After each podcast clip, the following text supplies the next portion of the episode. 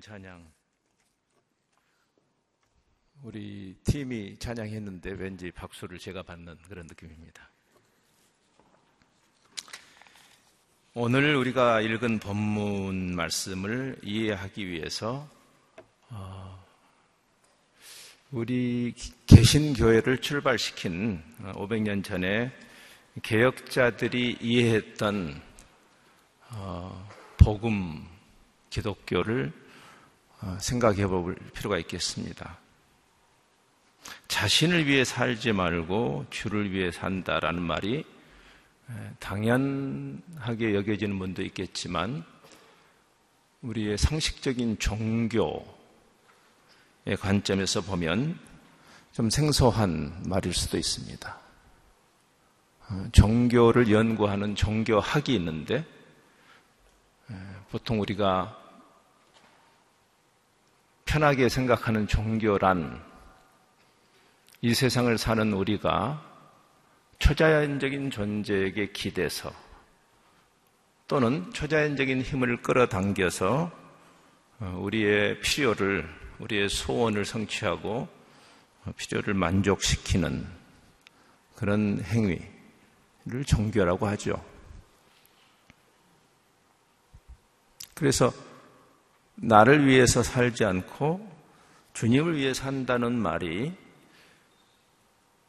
관점을 바꾸지 않는 한 불가능한 개념입니다. 사실 500년 전에 뒤틀린 기독교를 다시 바로잡은 그 개혁자들의 근간이 성경은 인간이 하나님을 찾아서 자기의 소원을 성취하는 그런 인본주의 종교가 아니고 천지를 창조하신 하나님이 아무도 하나님께 요청하지 않았는데 하나님이 스스로 자기의 영원하신 뜻, 목적을 계시하신 그런 계시 종교인 것이다. 따라서 성경을 우리 관점에서 뒤틀지 말고 성경을 계시하신 하나님의 관점에서 다시 봐야 하는 것이고 솔라 스크립투라. 그 성경은 우리가 성경을 열심히 공부해서 하나님을 손목을 비트는 그런 책이 아니고 즉 성경이 하나님 이용법이 아니고 하나님이 우리를 창조하시고 그리스도를 통해서 재창조하신 영원하신 뜻을 깨닫게 하는 책이죠. 그래서 개혁이 일어난 다음에 100년 동안 그들은 성경을 깊이 치열한 논쟁과 연구를 통과하면서 기독교의 근간을 인본주의 종교로부터 건져내서 소위 말하는 신본주의 신학을 다시 세우는 작업을 하게 되죠. 여러분과 제가 개신교회에 속해 있다라는 의미입니다. 중세교회가 철저하게 성경을 뒤틀어서 무당 종교로 전락해 있을 때 그렇지 않다. 하나님의 영광을 위한 것이다. 심지어는 우리의 구원이나 천당 가는 것이 성경의 핵심이 아니라 구원받은 우리를 통해서 하나님이 천지를 창조하신 하나님의 그 뜻이 온전히 이루어지는 그래서 예수님도 기도를 교정해 주시지 않습니까? 나, 나, 나, 나, 나. 우리의 기도를 채울 때, 이 새벽에도 여러분이 기도의 보따리를 가지고 나오셨을 텐데, 여러분 스스로를 위해서 기도하지 말라는 이야기가 아니라, 근본적으로, 그리고 궁극적으로, 성경은 하나님의 뜻을 이루시는 주기도문이 그래서 나에서 하나님에게 바뀌지 않습니까? 하늘에 계신 우리 아버지시여. 당신의 이름이 거룩히 여김을 받으시고 내 뜻이 아니라 내 소원이 아니라 당신의 뜻이 이루어지기를 원합니다. 너희는 먼저 그의 나라와 그의 의를 구하라는 이 모든 가르침이 방향이 바뀐 것을 보여주죠. 나, 개혁자들은 죄성을 자기중심성이라고 이해했습니다. 그래서 루터가 그렇게 이야기했습니다. 죄성에 의해서 움직이는 사람은 자기를 향하여 구부러진 사람이다. 재미있는 표현을 썼어요. 자기를 향해서 내 시선이 나를 보는 거죠. 재미있는 표현이지 않습니까? 그게 죄성이다. 내 시선이 나를 만드신 그분을 향하는 것이 회심이죠. 회심. 관점이 바뀌는 것이죠. 회심하지 않은 상태에서 종교를 바꾸는 개종이 성경의 초점이 아니고 다른 종교를 믿던 사람이 기독교란 종교로 오는 것조차도 아니라 나의 주인을 만나는 일이 회심인 것이죠. 그 이해를 하지 못하면 본문을 이해할 수 없습니다. 릭 워렌이라는 사람이 아, 그 목적을 향해서 우리가 가도록 부르신 거구나. 애시당초 하나님 우리를 창조하신 것도 그분의 영광을 위함이고 그리스도라는 어마어마한 지부를 여기 대가 지부를 오늘 본문에 말씀하지 않습니까? 그 지불한 것도 여러분 천당 가라고가 아니라 하나님의 그 목적을 향해서 우리를 되돌리시는 신본주의적 종교. 솔리 데오 글로리아. 오직 하나님께 영광이라는 이 궁극적인 메시지를 붙잡았던 운동이 개혁 운동입니다. 적어도 여러분이 그 개혁자들의 이 회복한 신앙의 연장선상에 자신이 서 있다라고 감히 말한다면 우리는 이 하나님 중심성에 대한 깊은 이해가 있어야 되고 우리가 왜 잠시 이 세상에 머물고 있는가를 깨달아야 하는 거죠. 예수 믿고 천당 가는 게 목적이라면 여기 왜 있는 거예요 도대체? 근데 이 본문은 그 정도의 어떤 도리, 의무, 이런 정도로 우리에게 말하고 있지 않습니다. 바울은 하나님의 하나님 되심을 생각할 때 우리가 의무나 도리로서도 그게 마땅하지만 정말 하나님의 은혜가 놀라운 것은 우리가 주님을 위해서 살아야 하는 이유나 동인이 사랑이 있다는 것이죠. 하나님이 우리를 손목 비틀어서 바로 잡으시는 그런 일을 하실 수도 있죠. 그분에겐 그런 권리가 있죠. 우리를 창조하신 분이니까. 근데 정말 은혜의 황홀함은 천지를 창조하신 창조자가 우리를 하나님의 형상으로 만들어 사랑하자고 하시는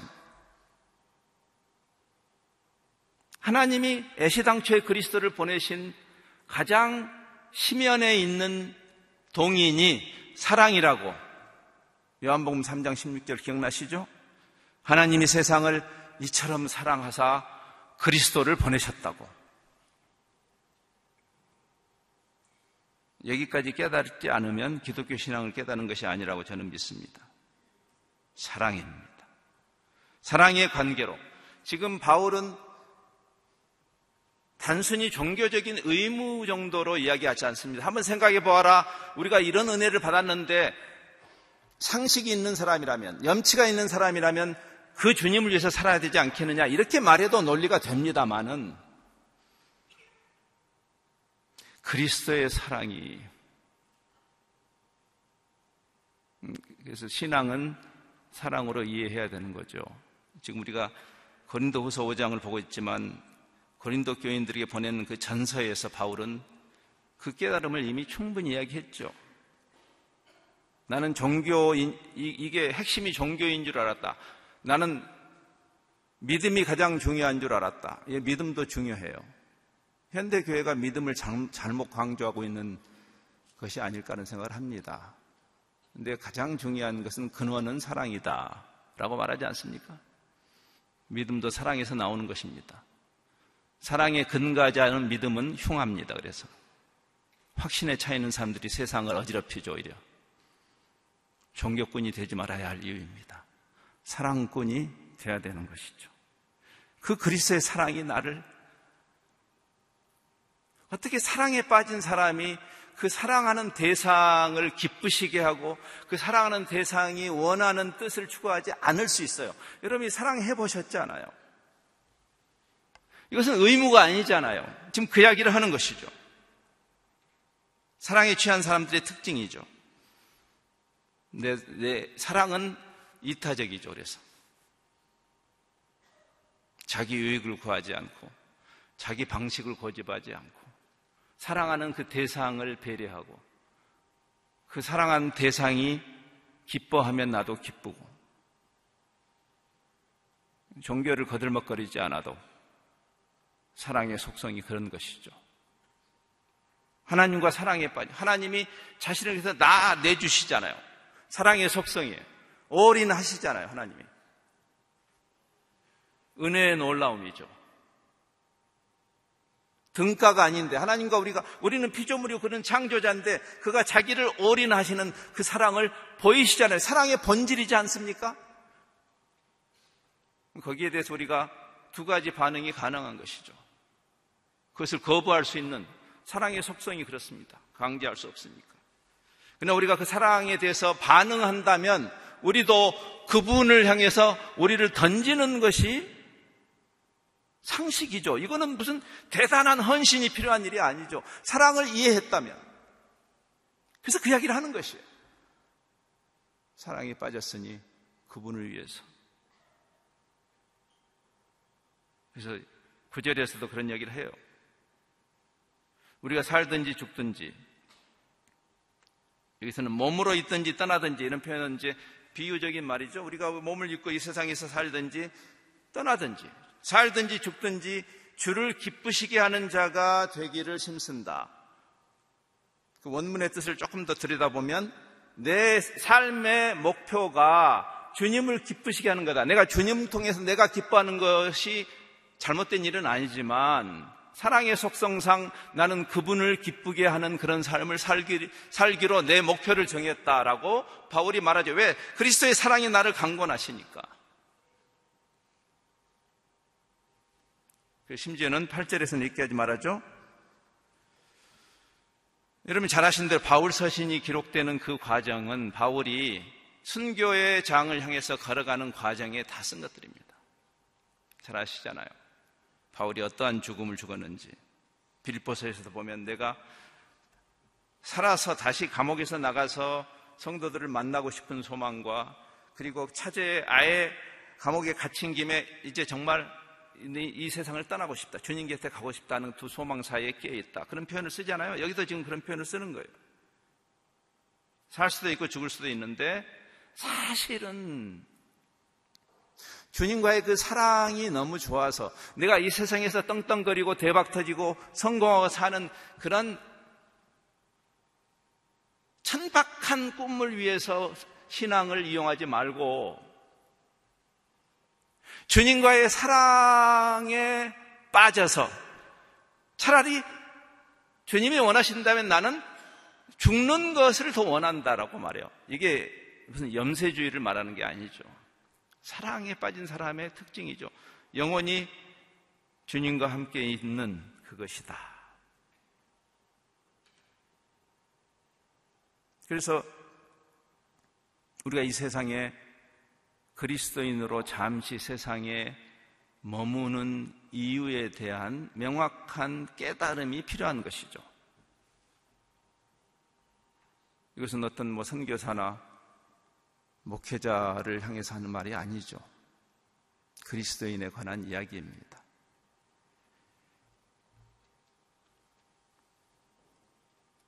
주님께서 자신을 많은 사람을 위해서 그렇죠? 생각건데 한 사람이 모든 사람을 대신하여 죽었다. 이 자체가 이타적 삶의 모델이죠. 선교사에게 선교적 삶을 살라고 하신 것이 아니라 그리스도인들이 그 삶으로 초청을 받은 거죠. 한 사람이 모든 사람 위해서 죽었은즉 그에게 붙은 모든 우리가 다 죽은 것이다. 우리가 다 죽었어요. 우리 이 세상에서 우리의 욕심을 챙기던 그 옛사람이 죽었기 때문에 여러분이 정말 그리스도인이 되요 여러분이 그냥 종교적 소비자로서 여기 앉아 계시다면 모르지만 주님께 붙어 있는 사람들이라면 주님이 죽으심으로 세상을 이롭게 하듯이 우리도 그 주님께 붙은 자들이 함께 죽은 것이다. 그럼 뭐가 남아요? 아, 지금 이 잠시 사는 것은 우리를 부르신 그분의 목적. 세상을 구하는 그런 삶으로 우리를 부르신 것이죠. 그래서 십자가 복음은 본질적으로 선교적입니다.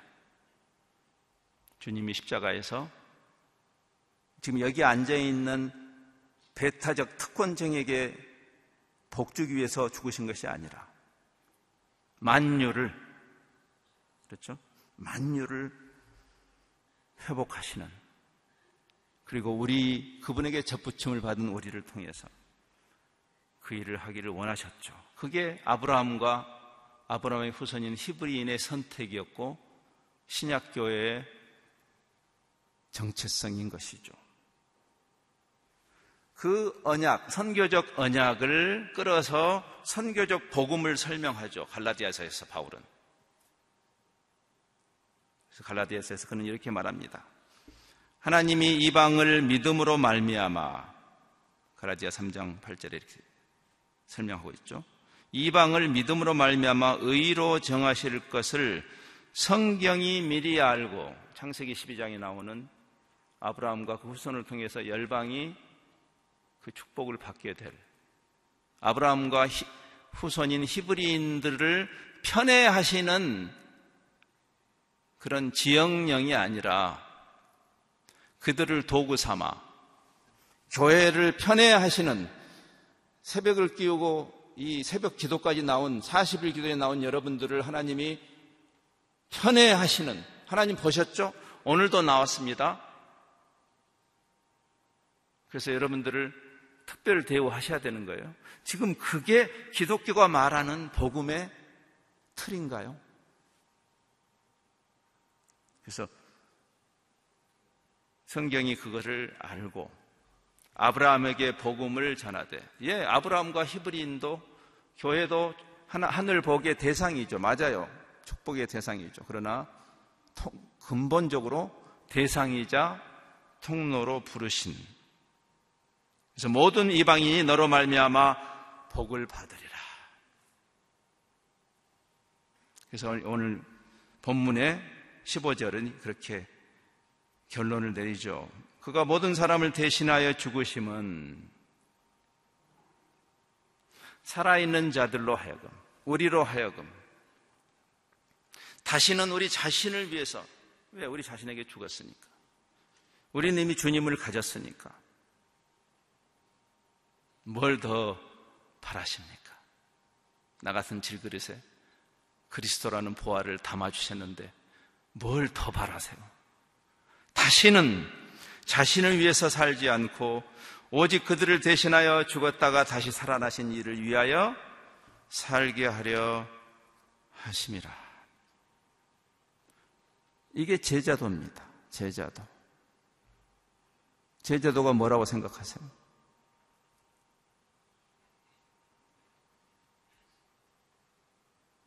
예수님이 제자들에게 이렇게 말씀하시죠.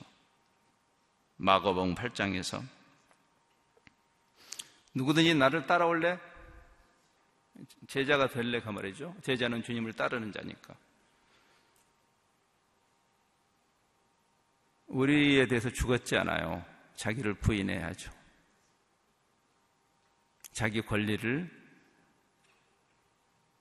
자발적으로 능동적으로 내려놓음으로 세상을 이롭게 하는 자기를 부인하고 자기 십자가를 지고 나를 따라라. 힘드십니까?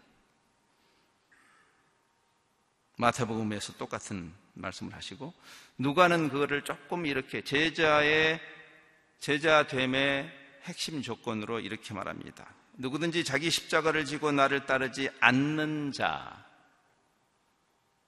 자는 내 제자의 자격이 되지 않는다. 그랬어요. 종교 생활을 해서야 되겠어요, 우리가? 여러분이 열심히 종교 생활하면 그리스도의 제자입니까? 복음을 다시 깊이 이해해야 되죠. 말씀을 마치면서 이런 생각을 합니다. 저는 한국 교회 또는 현대 교회의 진정한 위기는 무슨 추수꾼이나 무슨 이단 운동이 아니라고 생각합니다. 이단 운동은 이단으로 이미 정, 정체가 드러났지 않아요? 그래서 위협이 아니에요. 우리 안에 있는 철저한 인본주의적 뒤틀린 종교가 진정한 위기라고 생각합니다. 지금 바울은 그것을 교정하고 있는 것이고 2000년 교회 역사는 끊임없이 십자가 신학이다. 십자가에 관한 것이다.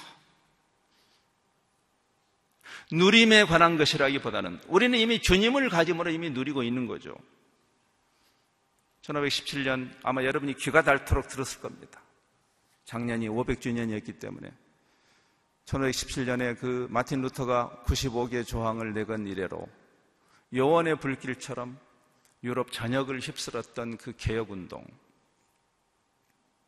그 결과로 지금 개신교회가 탄생한 것인데 그때 그 95개 조항을 내걸었던 이후로 루터와 그 개혁자들 성경을 하나님의 그 신본주의 관점에서 이해했던 그 개혁자들과 중세 암흑기 철저한 무당 종교로 전락한 암흑기의 그 중세 교회의 교황청의 신학자들 사이에 1년의 신앙 논쟁이 일어나게 됩니다.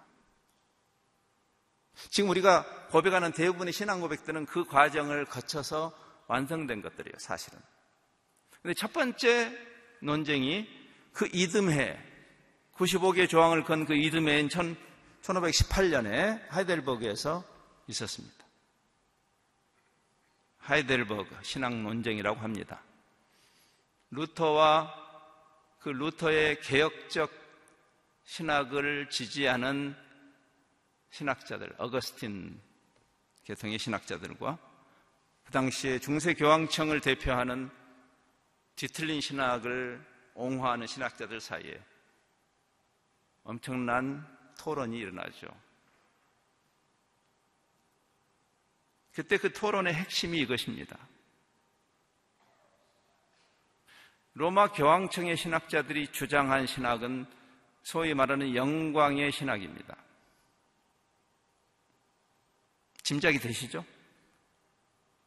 테올로기아 글로리아의 라틴 말로 그들은 그 주장을 예수 믿고 누리는 거죠. 예수 믿고 대박 터지는 거죠. 예수 믿고 만사 형통.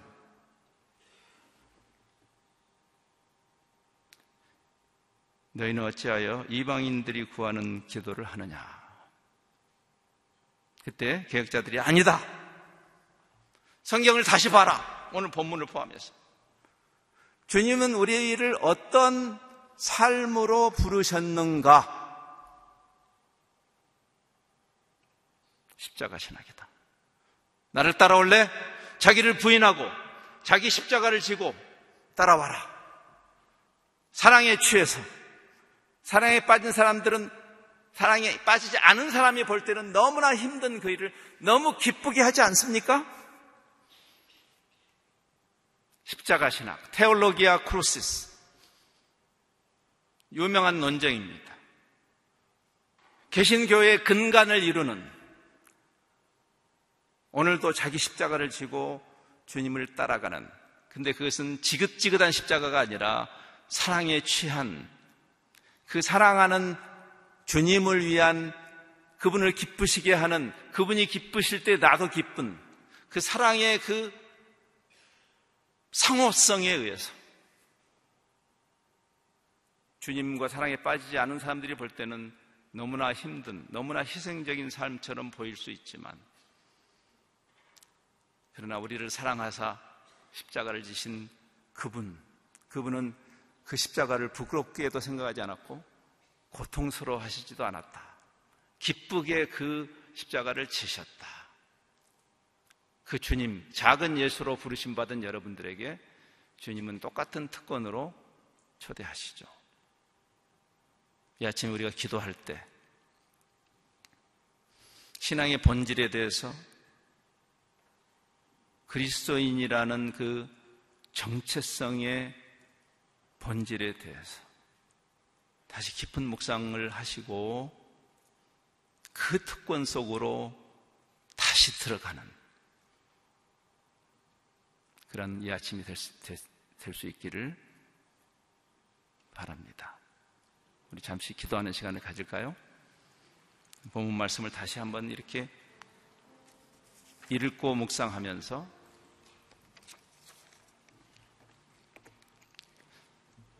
나는 누구인가? 내 정체성은 무엇인가? 내가 잠시 이 세상에 그리스도인으로 산다는 그 이유와 의미가 무엇일까? 하나님은 어떤 목적을 가지고 그리스도 안에서 나를 부르셨고 내가 이 세상에 잠시 사는 그 삶의 여정이 어떠해야 할 것으로 기대하실까? 주님이 가르치신 아니 교정해 주신 주기도문을 좀 묵상해도 좋겠습니다. 그래서 그리스도께서 우리를 위하여 죽으심은 더 이상 우리가 잠시 사는 이 삶을 허탄한 가치에다 낭비하지 않고 영원한 가치를 향해서 우리 삶을 기쁨으로 투자하도록 지혜로운 청지기로 어, 그렇게 새로운 하루를 위하는 그런 기도의 시간이 되기를 바랍니다. 다 같이 기도하겠습니다.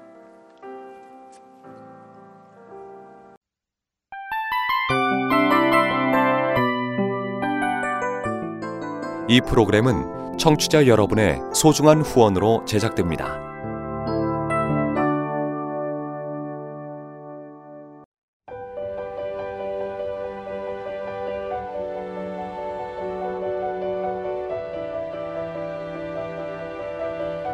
세상에는 수많은 교회들이 있지만 더 깊이 있는 말씀 강해를 찾기 위해 크기로만 교회를 선정하지 않습니다. 보다 좋은 영적 콘텐츠를 더 많이 나누기 위해 방송비를 받지 않습니다.